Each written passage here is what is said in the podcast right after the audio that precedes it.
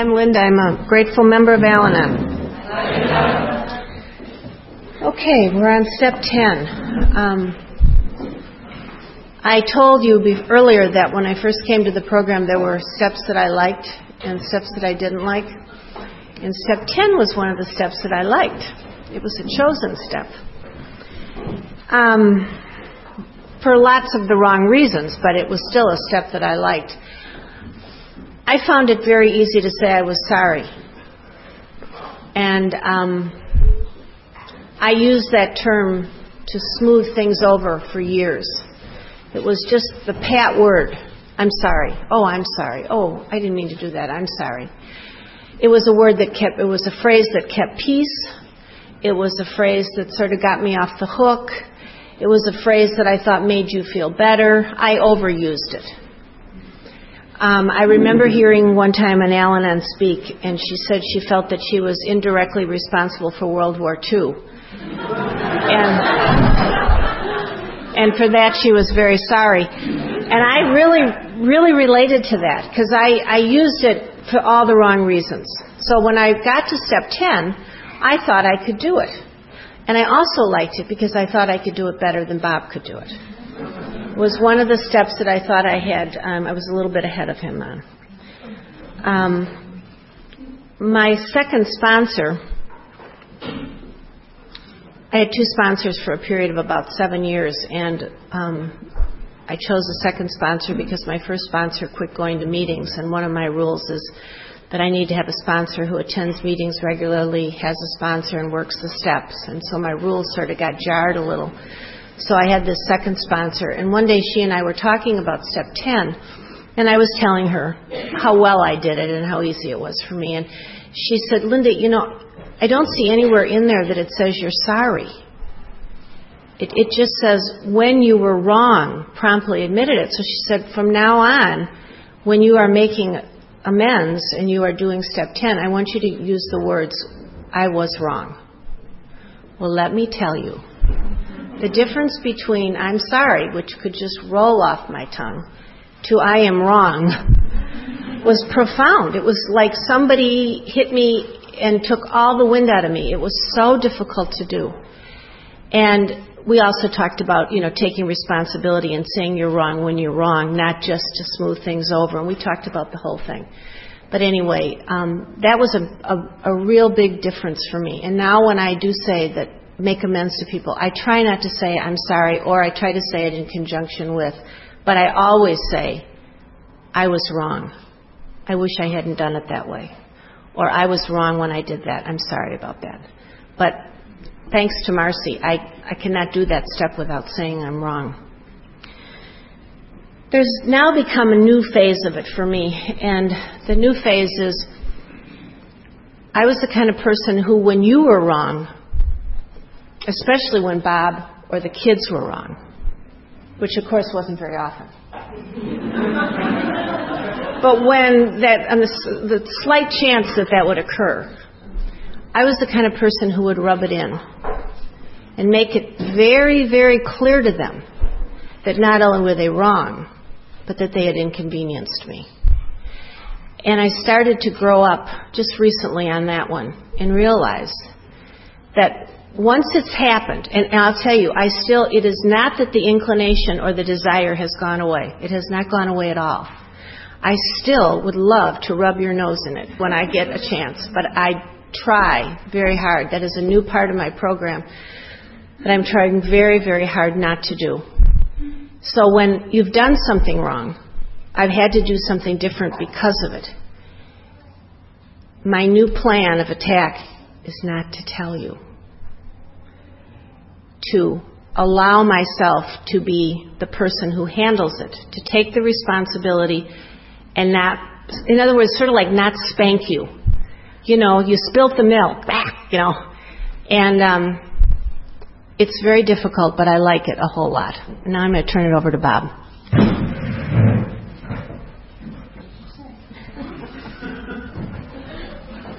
You're wrong so often, you would think you would be more used to it by now.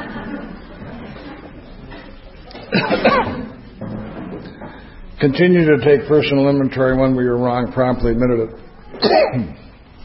um,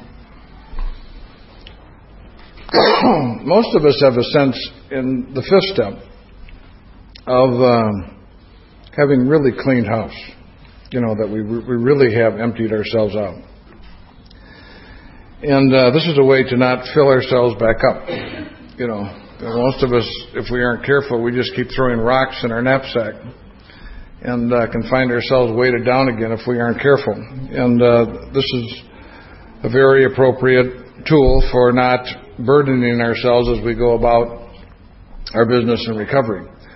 Um, and again, I want to say let's not be neurotic about these things. You know, take real events and and uh, and go deal with them. I think people who are on a spiritual walk and are looking for growth and looking for the full measure of recovery, uh, continuing to take an inventory, continuing to examine, continuing to question ourselves in a healthy, not non-neurotic way, uh, is one of the greatest tools we have uh, not having to be right. I'll tell you, there is nothing sweeter than, you know, it's like heroin being right, you know. I mean, it, it is, uh, uh, for a lot of people, that's what life's about, looking good and being right. And uh, if you aren't careful, there's, those, you know, those are the booby prizes. What you get if you're right is you don't get relationship. You know, a lot of times if you want to maintain relationship, being right is something that you have to subjugate, put in second position to go do that. So I, again, it's an attitude that I think we look to ourselves and we question um, both our motives and our behavior. Uh, uh, and I think it's an attitude that, that will stand us in good stead. And it's something that will guarantee, or at least uh, allow us to have an opportunity that we don't reburden ourselves. The 11th step says through prayer and meditation to improve our conscious contact with God as we understood Him praying only for the knowledge of His will for us and the power to carry that out. Uh, our book, uh, I believe that as we become more recovered, we become closer to our God. I believe that the process of finding God is a process of coming home. I believe that much of the angst that we have in life is being separated from God in the first place. And that, you know, kind of the, you have great mythology in Iceland. You know, some of the Bible, you know, I don't mean to offend anybody, is also considered by some to be mythology when we talk about the Adam and Eve event, an original sin. And, uh, some people think that the original sin is just the, the, the, whole concept of being separated from God. And that our mythic journey is to come back to God, is to rejoin ourselves, to find our whole, to restore our integrity. And that most of us, in that process, are experiencing the pain of separation, the sense of loneliness, the sense of difference, you know, that our ego uh, you know, only two choices. You either have your ego and intellect running the show, or you have your God centered. Okay? When your ego and intellect are running the show, you're different, you're separate, you know, and you're in opposition to everything around you. And, you know, and all of us in life are trying to reduce pain and go towards pleasure. Okay? It doesn't work, but I mean, that is our program. If you took most human beings, what we're trying to do is avoid pain and move towards pleasure. Okay? Now we get into the Western way of thinking, and, you know, most of us are looking for our redemption. Most of us are looking for our solution. Most of, you know, in things. You know, in a person. You know, if I get the right person, if I get the right house, if I get the right car, if I wear the right clothes, if I have the right body, if I have, you know, there's always something you know, we're looking for what's next. What do you want? I want just a little bit more. You know, we are people that go to an all-you-can-eat place for five dollars, and we want ten dollars worth. I mean, there is, I mean, enough is only a concept. We have never experienced enough. You know, enough does not exist for us. And I don't know. There's so many things. Uh, you know, I just kind of want step 11 and 12 maybe to be kind of a wrap up for us. But, but in a sense, we are people who I believe that have started out perfectly intact and whole. Nothing missing, complete. But what was complete and whole was like this perfect magnet. And we have dragged this magnet through the junkyard of life. It's a very powerful magnet. And when we showed up in AA, it was this big, with pieces of metal and pieces of junk that we have accumulated in the process of living our lives. That we built layer after layer after layer of protection. That we built a machine for our protection from pain, for our protection from looking at things that we didn't want to see. And that the process of finding God and the process of finding peace and the process of finding joy is one of removal, not of addition that we take away the barriers that are between us and our experience of a higher power. That, you know, by action by action in AA, we take off a piece of metal off that big ball, and someday we will see a, a shine of light come through from that perfect place. That underneath it all, we are whole and intact with nothing missing. That our spiritual journey is one of coming home to wholeness, not repairing. And these are just words because in some ways we do repair, and in some ways we do improve, and in some ways we do change. But the fact is, after 36 years of my being in AA, I'm the same guy. I'm old and gray and fat, but I'm the same guy. I mean, inside I'm still 32, 33. I don't know what the number is, but it's it's in the 30s. And uh, uh, my, so your spirit doesn't age. You know, your outside ages, you know, but your spirit doesn't age. And most of us have been so used to looking at each other like we're our Chevrolet.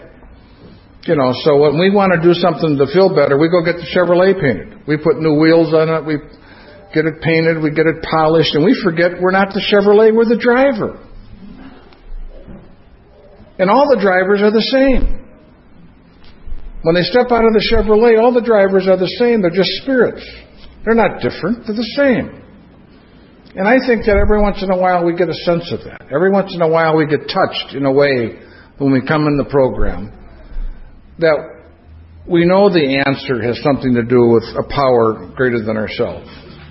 That we know that the answer doesn't have to do with the new watch or the new coat or the new house or the new boyfriend or the new girlfriend or the new something, you know, even though we may be attracted to that, that somehow we've done enough of that. I'm 60 years old. I just turned 60 a couple of months ago.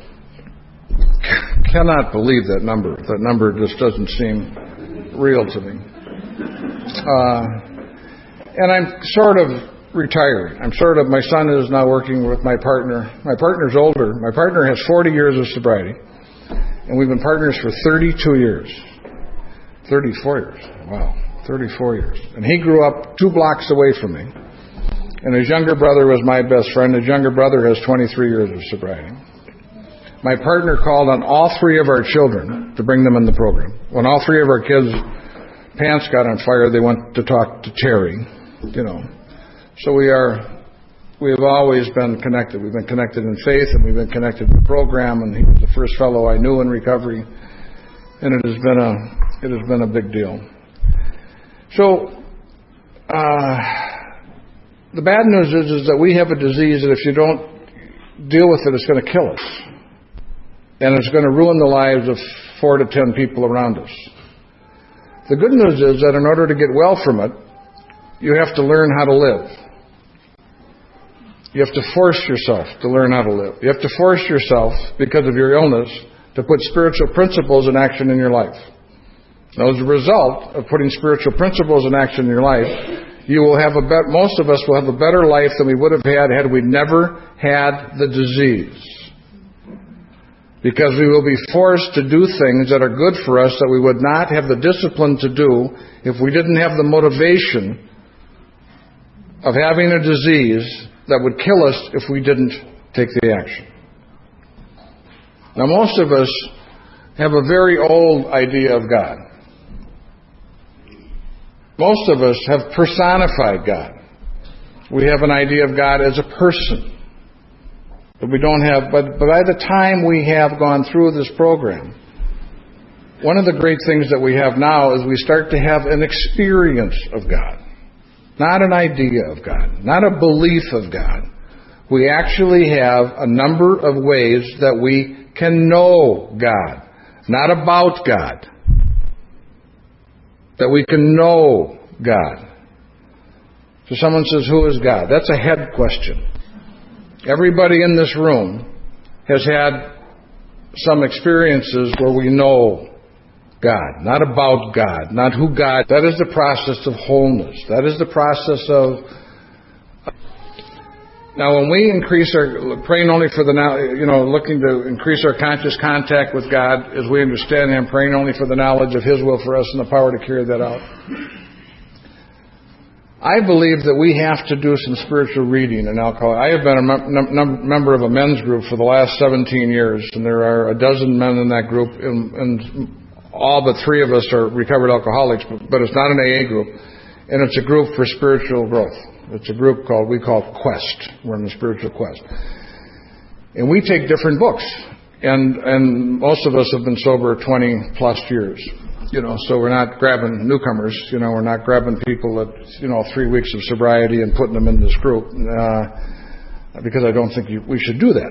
You know, we're we're looking. You know, but I think once you've got a few years of sobriety, I think picking up books like Sermon on the Mount and picking up books that have been historically, you know, important in Alcoholics Anonymous and picking up A Road Less Traveled or that book I told you about, you know, places that scare you broadening your, you know, because all of us get stuck from time to time. When you're stuck, do something that you've never done before. Go to a group that you've never attended before. Re- talk to someone and get, and get advice on a book that might help you in your spirit. If your attitude's good, those books aren't going to hurt you, and they're going to they're going to stimulate you to do something. And I think that many of us don't have enough stimulation.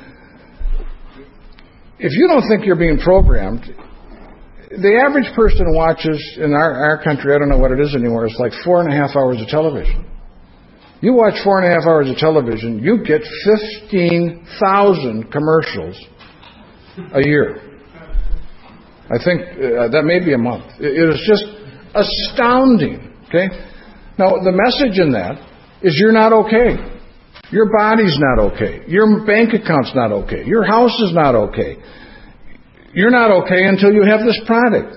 Subtly, our whole system of consumerism is to subtly make us unhappy, insecure, and not okay with ourselves. So if you wonder sometimes why you're a little flat, I mean, that message is everywhere. And the message is you shouldn't have to suffer, poor baby. You're having a tough time? Take a pill. I mean, or no, but but but the idea is, if if you're suffering, something's wrong. Well, the fact is, is life is sometimes hard. That's not pessimistic. It's just a fact. You're going to have your turn in the barrel. You can't be sober for 30 years without having a turn in the barrel. You can't be married for a long period of time without having t- really tough patches. That's what life is. You know, and you survive them. You get through them. Sometimes you just hang on and, and, and endure a period of time. You don't look very smart and you don't look very good during some of those times, but that's just life. And if you've got a good sponsor, every once in a while they'll tell you, just hang on, kid. I mean, this is a really tough patch. You're a good kid. You've done a great job. Just hang on. I can. My sponsor has told me that a couple of times. I'm sorry you're having a tough time. You know, he doesn't always say, you know, well, you're having a tough time because you did this wrong and that wrong, and sometimes he would tell me that. But sometimes I'm just the circumstances are tough. You got a sick kid, and you're, you know, all of a sudden that deal you thought was going to go through at work doesn't go through. There are tough times.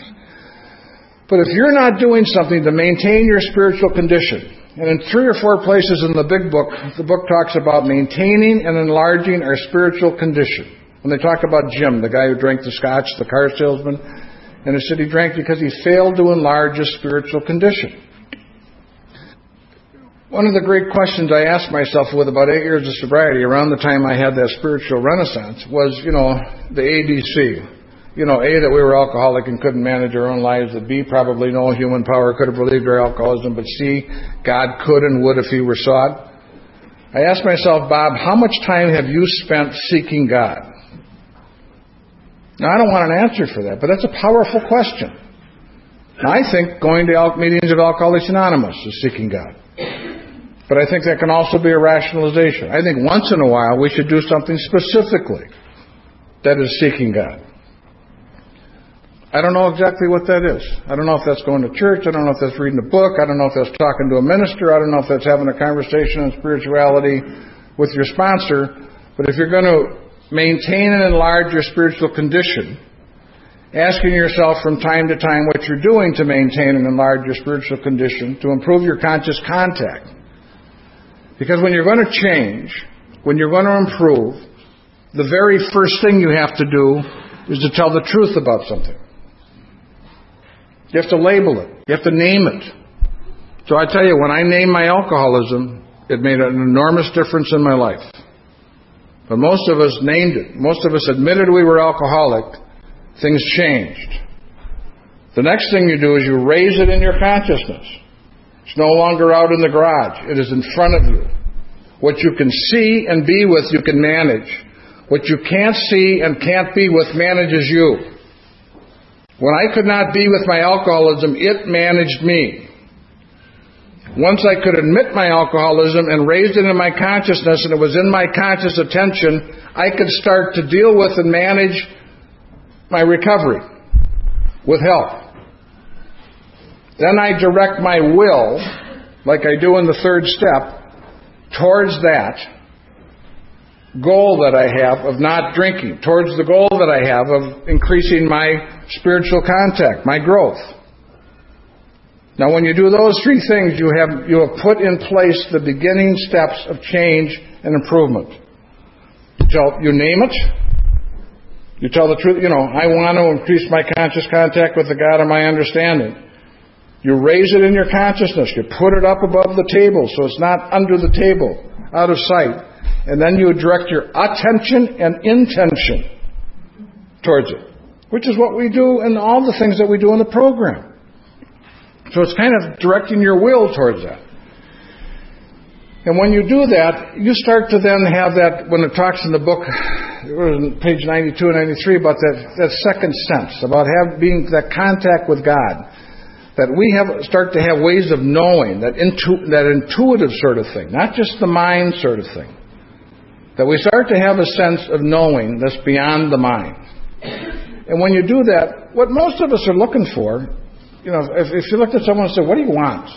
They said, "I want to be happy." I like a distinction that a man, uh, a well-known author today, said just recently.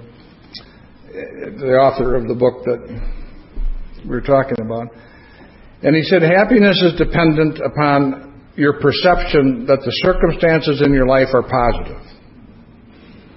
But joy and peace are not contingent upon your perception that the circumstances in your life are positive. You can have joy and peace regardless of the circumstances in your life. You can have joy and peace regardless of any other person in your life. That is available to you at all times. Those are not contingent upon circumstances. Happiness is often the way we the way we use the word happiness often is. So without knowing it, a lot of us don't pay much attention to our spiritual condition and our spiritual practice. In order to maintain our recovery, you need a practice. You need a practice of meetings. You need a practice of sponsor. You need a practice of sponsees. You need a practice of reading the book. But you need a practice of increasing your conscious contact with God, praying only for the knowledge of His will for us and the power to carry that out. Meditation is one of the most profound ways that, one, that we can maintain our spiritual condition. Uh, it often is difficult with those of us who have very busy minds. Uh, I have uh, had an on again and off again relationship with meditation for 30 years. Um, I've had periods where I do it well, and I've had periods where I have not done it, and I've had periods where I don't do it well. But for the last three years, I have had a, a very steady, uh, especially maybe the last five years, I've had a very steady practice of meditation. I think more of us would meditate if we had less, if we had a little bit more information about the process. And when, when I'm talking about meditation, I'm talking about sitting in a chair much like that. I have cushions and I have a special room that I sometimes do it in, but most of the time I'm just seated in a chair with a straight back, with my feet flat on the floor, with my spine straight up and down, with my hands on the, on the top of my thighs. I close my eyes. Some people do not close their eyes. I and the thing that I hold my attention on is my breath. I watch, I, I pay attention to my out breath. Now there are literally hundreds of books on meditation and how to meditate. There are tapes about how to do this. It is not complicated. A lot of friends of mine have gone to TM, have paid someone to instruct them. I think that that's great. I think it's fine. There are, there are practices of meditation that use mantras, but I'm telling you that the very first thing you will find out when you try to meditate is how busy your mind is. Because most of us feel the process of meditation is to quiet your mind.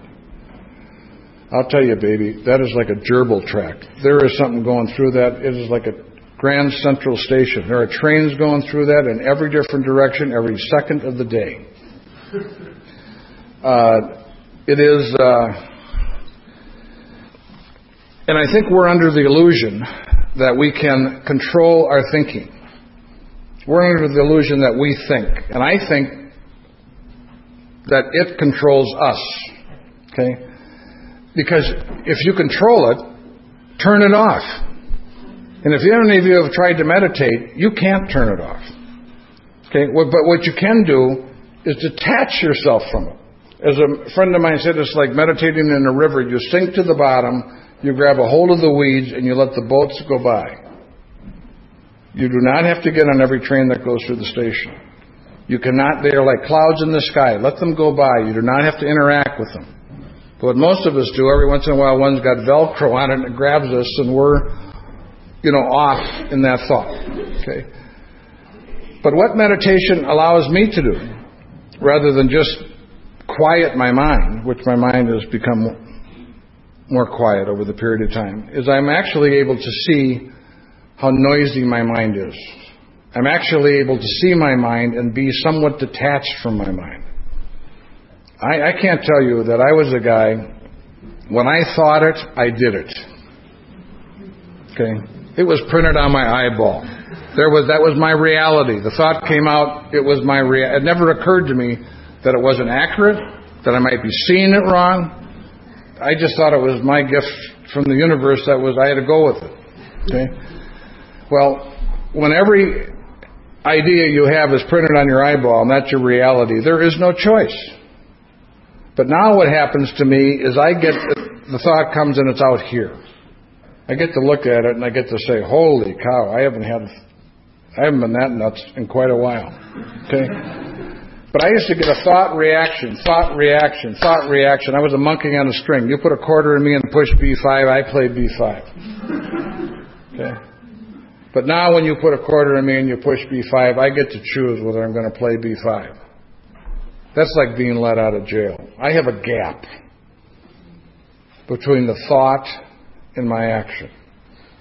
And in that gap, I am a human being. I don't think I had that gap for the first 15 years of my recovery. I have felt most of my life like I am holding back a team of about six horses and not all that successfully. Uh, it just, you know, that's just the way it was.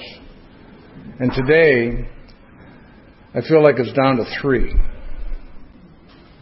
And I'd like it to get down where I don't feel like I'm holding anything back, but I still do feel like I'm holding back three horses.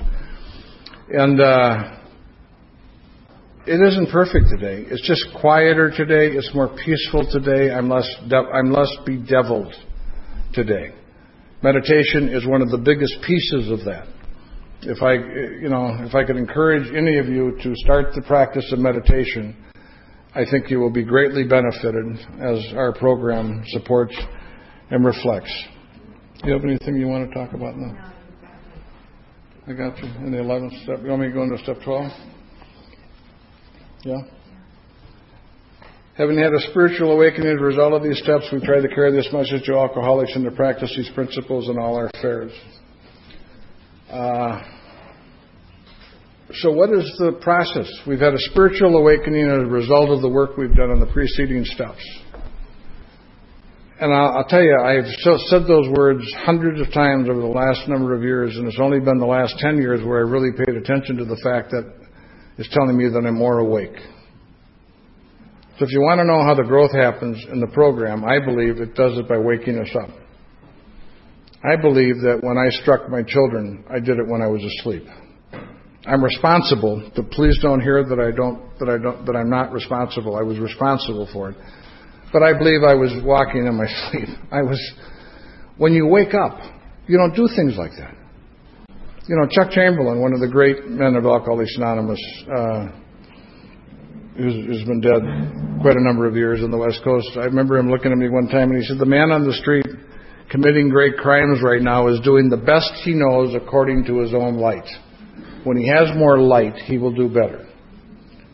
So what we do in AA is as we get more light, as, as we become more conscious, as we become more aware. Now all of us know people that are just like they're unconscious. They just, they walk in a room and they just, it's like there's no, I tell the guys I sponsor, you see those shadows out there? Those are people. you know? I mean, it's like there's no one else there. Okay? And, and, and that's how self-centered many of us are. You know, I don't have much time. Well, just, just talk about me. You know, I mean, we just, I mean, it is, we are just obsessed with ourselves. We cannot literally, and, and everybody else is just a player in our drama. We only see other people as they are reflected and related to us. as we take these steps, as we do this work, as we inventory, as we become more honest, as, you know, as the picture, as our picture of reality becomes more realistic, we become more awake. When you become more awake, you then start to have a choice about what you do and what you put in your life. When you're completely asleep, there is no choice. It does it to you. You're a monkey on a string. That's just all there is. When you surrender, what you have done is you have now subordinated your ego. If it's a true surrender, your ego collapses.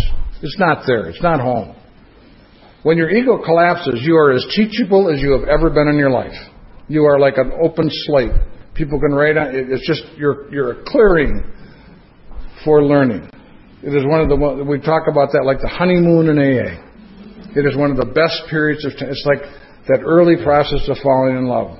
Your ego just collapses and you just, you just melt into each other. That, no, that's erotic. It does not last. It is just for the propagation of humanity. You know, reality returns in a relatively short period of time. As it does with our collapse of our ego in AA. Okay? But if we have a program, and if we have a practice, there's enough humility in the way we practice that your ego can stay as a junior partner. You're never going to get rid of your ego. That's your space suit. You got to have your space suit to take the trip. You can't take the tri- trip without your space suit. But it can be your junior partner. Your God centeredness and your intuition, not your intellect, your intuition can be the guiding forces of your life and that connection to your higher power. So having had a spiritual awakening, so as a result of taking the steps, we are now more awake and more conscious. As a result of being more awake and more conscious, we live our lives in an elevated way compared to how we lived our lives before. And for those of us that have been sober 10 or 15 years, we know that we're more aware than we were when we were three years sober. And that every year maybe not every year, but over a period of time, incrementally, we gain, if we're doing some work, incrementally we gain awareness. That's the spiritual awakening. It is very cool. It is very profound. It is the source of everything that you do. That's how you change. You don't change by resistance, you change by waking up. You wake up by doing the work. And the work is described in our book. And the work is, and we are in a community of people who support us doing the work. Sometimes we aren't very nice to each other, but almost always we want each other to do well in our recovery. I think that that is an extraordinary thing to have available to each other, that we are in a village, that we're in a community, that we're in a community where we want each other to do well in our recovery.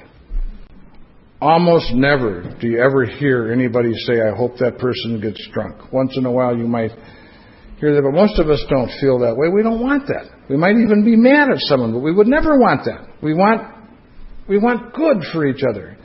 That's a wonderful thing to have available to us, and that we have that in our meetings and in our community, and it's a treasure. So, having had a spiritual awakening, resolve these steps, we practice these principles, and we try to carry the message to other alcoholics.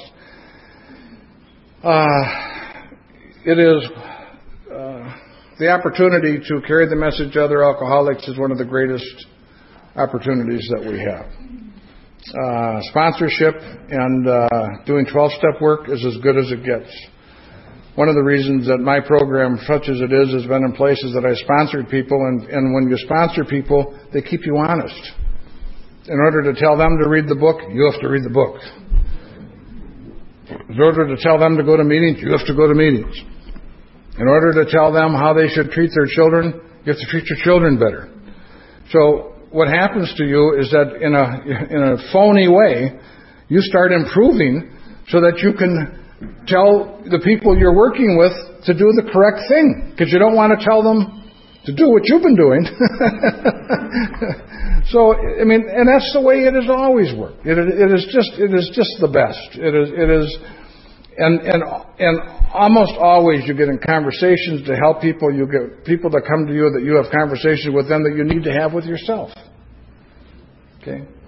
One of the great wonders is, is that you're on a 12 step call or you're working with a sponsee, and all of a sudden something comes through your mouth that is pretty profound absolutely right on, and you never knew it until the moment you said it. And you, it came through you, not from you. And you get to have that experience, and you just, it, is, you just go, wow.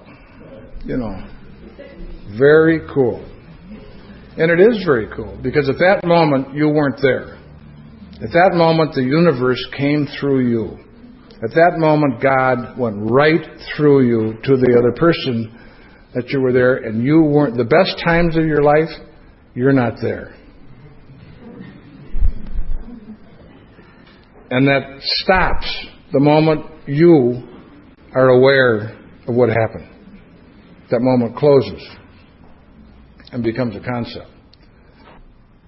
Our tradition of carrying our message to the practicing alcoholic our tradition of sharing our experience, strength, and hope, and not our ideology, not our psychology, not our thinking, but our experience, is the bedrock of our fellowship. I don't know of a place that we could go that you could find the combination of spirituality and practicality and accessibility. There are places that have spirituality, but they it's not as accessible to me as it is in AA. You can almost touch it in AA. You, on a regular basis, get to see miracles. You get to, on a regular basis, you get to see transformations, not just improvements. You get to see transformations. I mean, you used to have to run a donkey and go to Damascus to see what you can see regularly in Alcoholics Anonymous meetings. So, and all you have to do in those 12 step work is share your story, share your life, help someone, befriend someone. Sometimes these speakers that come and talk to you sponsor 20 or 30 or many, many people. It isn't meant for everybody to sponsor a lot of people, but it would be nice if everybody had the chance to sponsor one or two. Okay? that to, to grab a newcomer who we know is new and doesn't know many people and just buy them a cup of coffee. And if you do that over a period of time, you'll. I was talking with one of the younger members of the group, and he said, "I sponsor people, but I haven't had much success. I didn't have any success with the people that I sponsored until I was over five years, and I sponsored a lot of people. Except as my sponsor pointed out, I was a success in that I maintained my sobriety. But every time they had a young person, they gave them to me. Or not every time, but often they gave them to me. And a lot of the people I worked with weren't ready or didn't want Alcoholics Anonymous.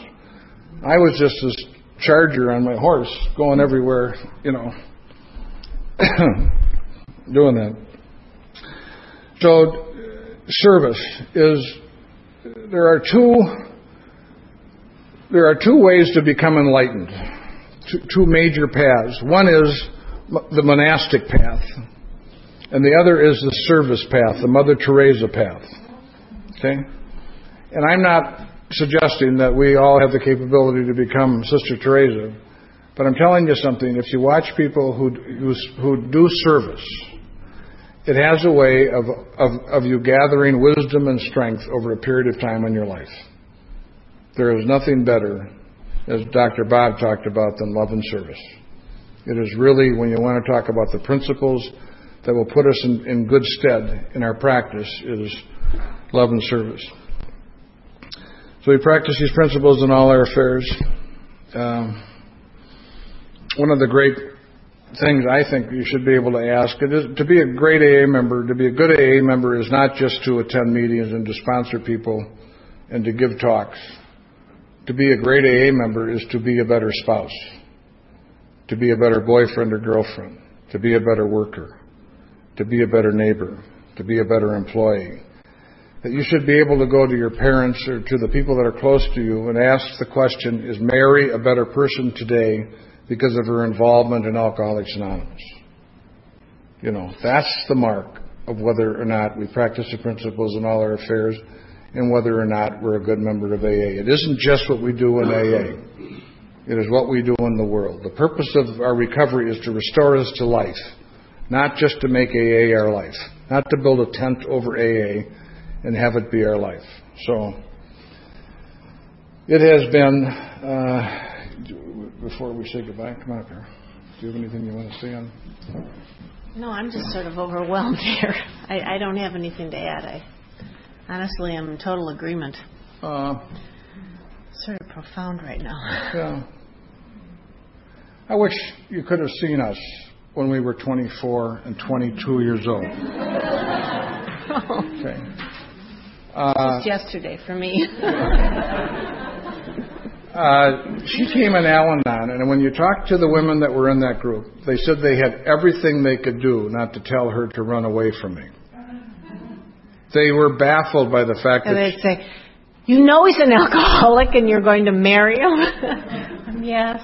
You know, and I mean, we were in love, you know. And I had just joined AA and we were engaged. And these women just couldn't, these women were, had drinking alcoholics. And they just thought, why would you ever, if you had a chance to get out, get out now, you know, get out now. Uh, so maybe when we stand here, we sound like, oh, we know a lot we didn't know anything. Now we had a good head start. I, I, the story of my life is that I was born on third base, and, and have been congratulating myself for hitting a triple. Okay, I had great parents, and I had a great education, and I've been healthy. That's a pretty good head start. Okay, but we didn't know anything about being married, anything about kids. I was a catastrophe about work, and we built our life in the program. And I'll tell you, it is just, it's been a great ride. It, it, it is just, if you have God in the middle of your marriage, in that relationship, uh, you can take on the world. A good relationship is a shit eating machine. Whatever.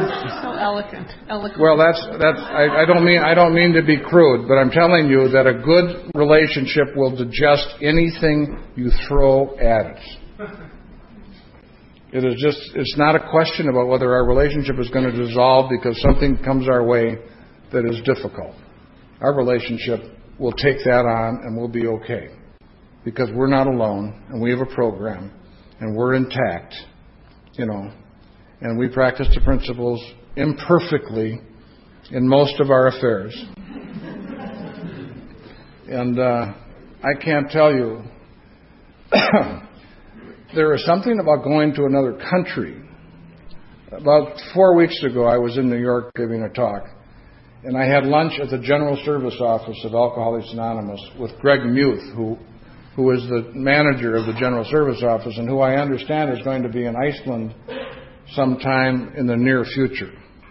So he is the he is the head employee of Alcoholics Anonymous, the head servant of Alcoholics Anonymous, and he's quite a man. He's a he's a great guy, and he's been sober about 30 years.